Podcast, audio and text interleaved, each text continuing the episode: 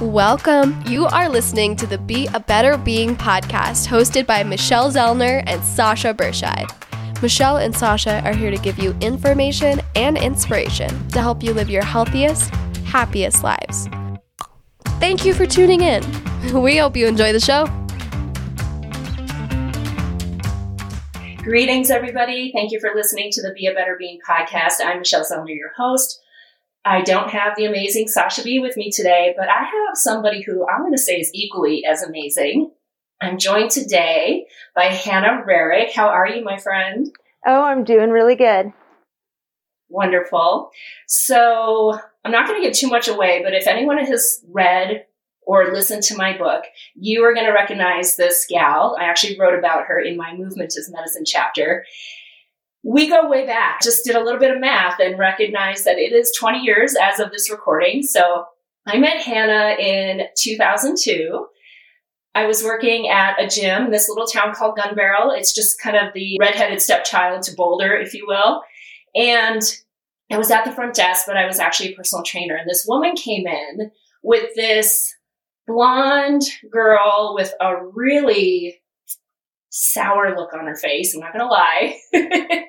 and this lady asked me if we had any personal trainers because she was looking for a trainer to work with her daughter. And I said, Well, I'm a trainer. And the look of disdain that came over this young lady's face was a little bit, I was taken aback by it. It's like, okay, I'm guessing she is not here of her own volition. However, having a little bit of conversation, with her mom and obviously this young girl, Hannah, it soon became obvious that this was going to be a really special challenge for me. And I was super excited about it. So I would love to hear your side of that whole story before we move on with it. Okay. Yeah. I was horrified when my mom told me that I had to start working out. You know, it, it felt like the end of the world to me. I couldn't stand one having to do anything, being told to do anything, and two, I was definitely not fitness minded. Everything, you know, I'd get mad if my dad would park too far back in a parking lot from the grocery store. So it was just a, a very daunting and scary thing. And then here we come in and I see you and you represent everything that I felt like I just couldn't be. You know, you were like the pretty, fit, outgoing person. And I was really starting to identify as, you know, a grumpy, maybe I, I want to say loser. I was sort of like just slipping into a role, just giving up on that. So it was very scary and daunting.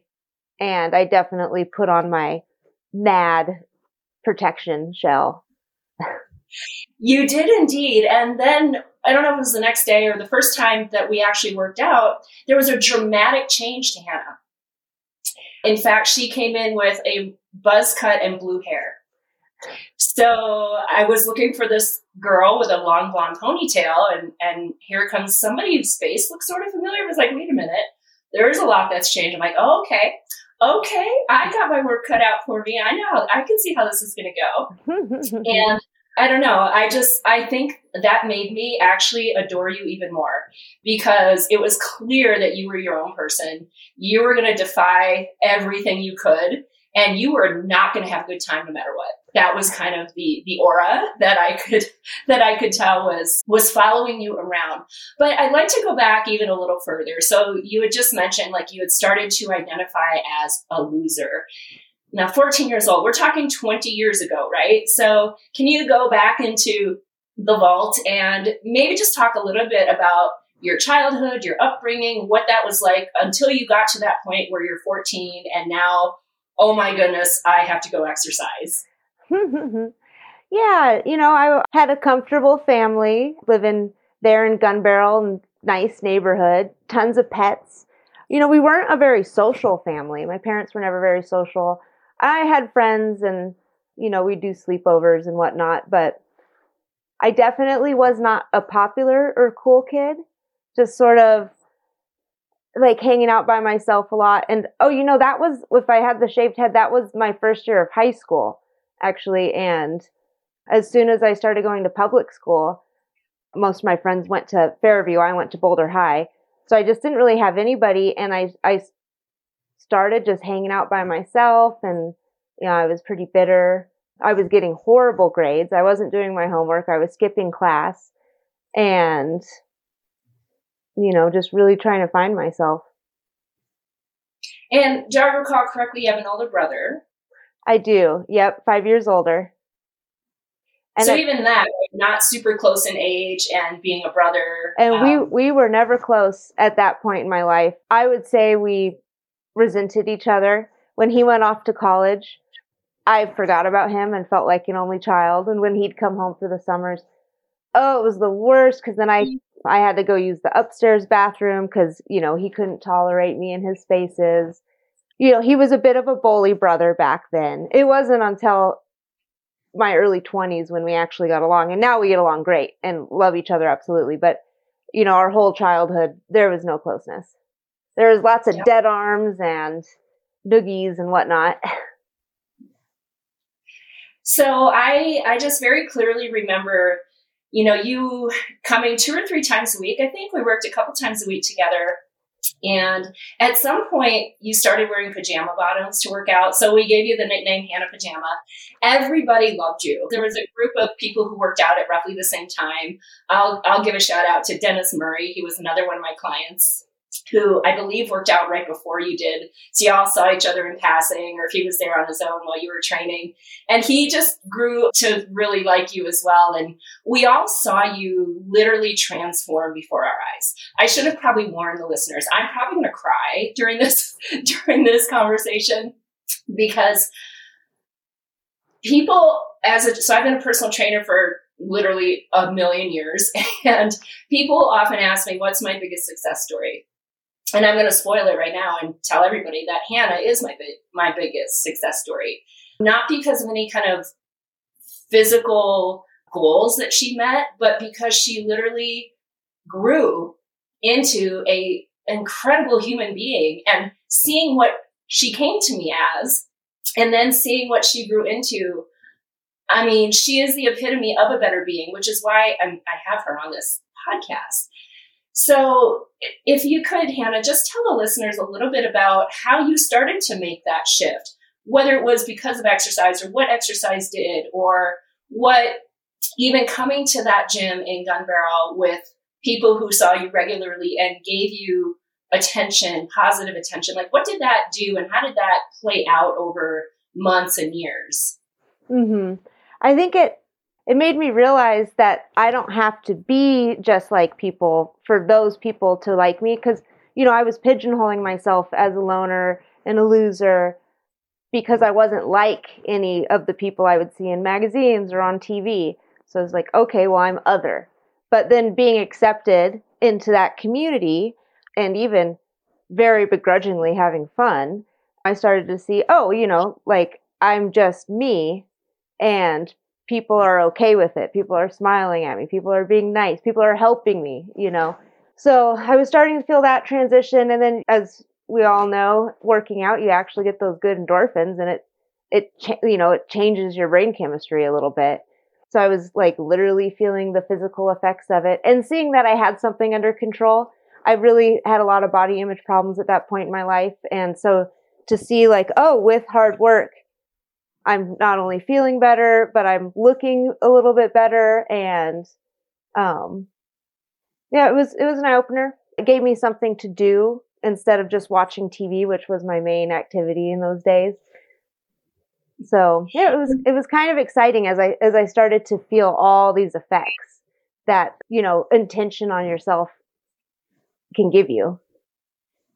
And what did that do, like for your confidence and for how you interacted with people at school, with your family members? Did did that have any impact on that?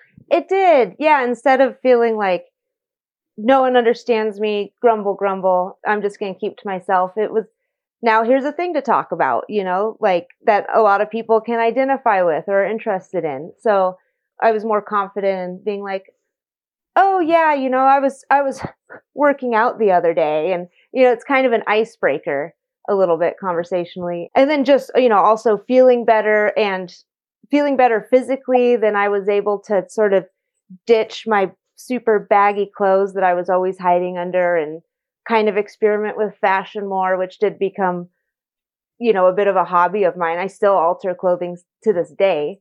Yeah, so it gave me a lot of room, a lot of room to explore and come out from under my little grumpy rock. I love that. Yeah, I, I always wish I could like really go back and hover over that time and make actual notes like this is the day that there was that shift. Mm-hmm. Um, it probably didn't happen like that, but it feels like one day a, a switch was just literally flipped, and here came in a whole different person from the for the workout. Mm-hmm. But uh, you know, I will say as you grew and we continued to work together throughout high school right? Yeah. Uh, I'm remembering correctly. And then even post high school or, you know, post your graduation, we had some other communication as well. I remember, and this is why, this is why I say you're my, my biggest success story is I don't remember why we were having this conversation, but you and I had some very, very deep conversations while we were working out. We had some really hard conversations. And I wasn't always like, oh, Hannah, you're right. It's okay. Sometimes I was tough love role. And yet hearing your perspective of why you were thinking or, you know, why you were mad at your mom that day or what you didn't like about how you were raised and where you were, I think I offered a little bit of different perspective and, and maybe yeah. to the side of parents a few times that you maybe weren't expecting because we did have a friendship situation. I wasn't that old. I was only 10 years older than you, roughly, right? Mm-hmm. So, grand scheme of it, that's not. I certainly wasn't old enough to be your mom, so it, it really wasn't a huge age difference. And yet, seeing you mature and grow, it it did develop into a friendship. But one day, you, I still can see it in my brain. You were sitting on the sled press, the leg press machine, and we were talking about something really difficult. And you looked at me and you said, "You know, you saved my life, right?"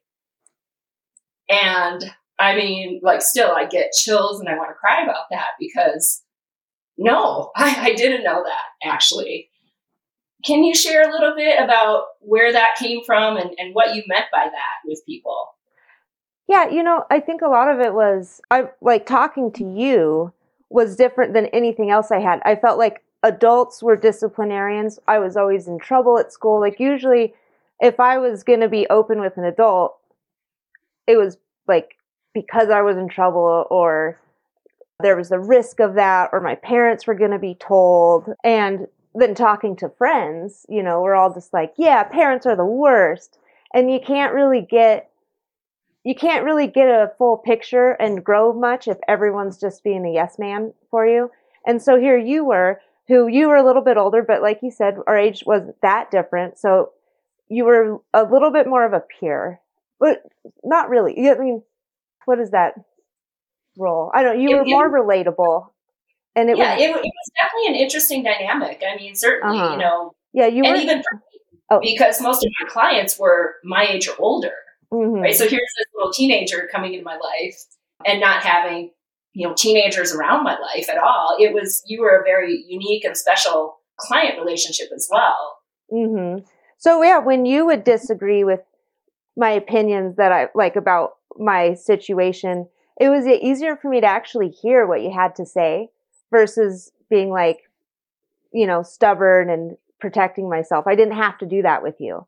It was an open, safe place to talk and to, you know, like, you know, listening to your advice. It was, it was different than any advice I was getting. And it really did help bring me out of my shell in that time. It really made me have to look at things from different angles and if I can't just focus all my hate at my parents and here's someone saying they don't need that like that it's not warranted. Well then that's great because then that's diffusing the hate a little bit making me actually think about it because you know like being a hateful resentful person doesn't feel good. It's not good for anybody involved in that. So it was really nice to have that other perspective. And yeah i think it really you know it did really save my life it wedged me out of where I was going. I, I was hanging out on before I met you. I was hanging out on Pearl Street in front of the courthouse with the bums, and you know, just really not making good choices. And I was hanging out with people who thought the same as me, who resented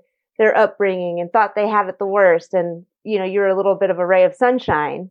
That I was like, oh, maybe there is there is like a way out of this. I don't know that you thought of me as a ray of sunshine at that time. I know this this is reflection. I there, there was definitely mixed feelings with coming to see you because working out was so hard. But then we did become friends and we did have good conversations. And we laughed. I I remember people just loving your smile because no matter how hard you were going to try to not have fun, you smiled every time. Every time. Mm-hmm. So, you know, and, and I think that's just a a testament to being in a nurturing environment and doing something good for yourself and your body and physically and mentally and all of that. And like you said, having different people around you that do have a different perspective and maybe can poke at you in a loving, but in like a tough loving kind of way so that you mm-hmm. can hear it differently. And there was one thing I remember when we started, I told you that I would never tell your parents anything you told me in confidence was going to stay in confidence unless I thought you were really putting yourself in danger. And I did have one of those conversations with your parents at one point, you know, and it, it, did stem from you really being upset. Your parents are the worst people in the world because they won't let you hang out with the homeless people on Pearl Street. And I, I just remember that hearing you say that and thinking, wow, I need to shake this girl in some sense into her because this isn't going to end well. This isn't who she is. And this is, she has so much more to give. Mm-hmm. And I think just allowing for those hard conversations, you know, it's a testament to you at that age that you were open to receiving a different perspective. I think we all go through things like that. I was a teenager and I thought my parents were, I didn't give, I didn't want to care what they thought and was mad at things that they said and did. But we, I also grew up in a very different place. I grew up in small town Wisconsin, right? Boulder is a little bit different. It's a different kind of place. It's a different kind of upbringing. And, you know, when you have this resentment and this feeling like you don't fit in anywhere, so I'm going to go fit in and make myself fit in, even if it isn't really a healthy environment, it can, I think, be very easy for, for kids to fall into that. And the fact that you were even willing to allow me to talk with you the way I talked with you and that you contemplated it and you thought about it and it changed your perspective is really a testament to who you, Hannah, are at the core. And so the pride in me, it, it really is there when I continue to kind of stalk you on Facebook. So if we fast forward a few years now, you know you're graduating you're you're off to do whatever not really sure you had started getting really creative with glass blowing and with the, the sewing and things like that super talented creatively and you know but didn't really exactly know you still you still wanted to live out of a van i remember that for sure that was your dream was to just go live out of a van and we lost a little bit of touch i had moved to denver you were now in your 20s and we did reconnect a little bit here and there. I remember you were out for a concert and stayed at my house afterwards, mm-hmm. being a girlfriend. that was kind of fun. Maybe like your first big night out in the city. Yeah, right? that was so much fun. I remember. I think we did we get fast food. I just remember it just kind of being like a a really silly sort of hangout. I think we went to the 7-Eleven down the corner and got a whole bunch of junk food. Is what I recall. yes. Yeah yeah, so there were, you know, there were those years. And then, of course, my life was changing, your life was changing. And we'll, we'll fill in some of those blanks and then we'll, we'll kind of wrap this up because I do want to have a separate conversation, but fill in some of those blanks for okay. me and for anyone listening as well. Yeah, you know, I did at like through the rest of the way or through high school, I just kind of became more and more open to the world and started having more fun. I did end up going to a little private school. That really helped just being with 50 other kids and we were all really open and grew together. So like by the end of high school, I no longer felt like a loner. I definitely identified as a social happy person. And like you mentioned, I was starting to blow glass and really making a career out of it and having a lot of fun. That opened me up socially too because I would, you know, have to deal with customers. And so that was good. I really didn't know what I wanted to do out of high school. I thought, oh, everyone goes to college. So, and, you know, my parents were going to pay for college. So I did go to a year at a small Colorado school, Colorado Mountain College in Steamboat. to study business and art, but I mean, I stopped making art and selling it to do it. And I just, I wasn't very academic, you know, so when getting back into that college setting, I didn't quite vibe with it. So I came out of it, just went full into glass blowing and then I decided to move to the West Coast and just pursue art for a living. yeah, and and I mean doing it quite well. I recall I was I was secretly stalking you on Facebook. You know, at, at some point you're disconnected for so long, and then it feels a little weird, like intrusive, to just jump right back in. But I kept an eye on you for sure. And 2018, I was writing my book, and I knew that I wanted to tell your story at the end of Movement is Medicine is the chapter. And I just wanted, I always close it with a final thought. And I, I really wanted your story in there. So I remember I was going to reach out to you on Facebook and just get your permission to use your story. And when I first found you again after probably a, a couple of years of not really dipping in, I was, oh my God, shattered by what I saw. And I'm going to leave it at that because we are going to continue this conversation for another episode. Because if I think, and if what you've heard, listeners, you think Hannah is a better being because of the first part of her life, I promise you it is nothing compared to what you're going to hear when we have the following conversation and the follow up conversation. So, Hannah, I'm going to ask you to hang tight. I'm going to just close this one out, everybody. Thank you for listening. You know, if nothing else, I hope you've been inspired for either yourself or maybe you have some young younger people in your life, teenagers, even preteens, to truly help and nurture them to expose them to things that are good for them physically, that are good for them mentally and emotionally as well. I absolutely believe movement is medicine on so many levels. And you've just heard literally from somebody who lived that, how it helped to completely shape her sense of worth, her sense of self, her sense of belonging, her confidence literally blossomed into a, a, a better being. And so if you are not actively, actively engaged in consistent exercise or finding some kind of passion that involves movement, I am going to strongly encourage you to embrace that so that is it. We wrap up this this one. Stay tuned for the next one. Hannah will be right back, and we're going to have the follow up conversation in just a moment. So thanks everybody for listening. In the meantime, of course, go and be a better being. Thank you for listening to the Be a Better Being podcast. Michelle and Sasha hope that what you heard today inspires you to embrace this journey of life with an open mind, a kind heart, and a willingness to learn and evolve. If you enjoyed the content, please help spread their message by subscribing, sharing, and leaving a five star review. If you have a show topic idea or would like to be a guest, please visit betterbeings.net and fill out a contact form. Until next time, go and be a better being.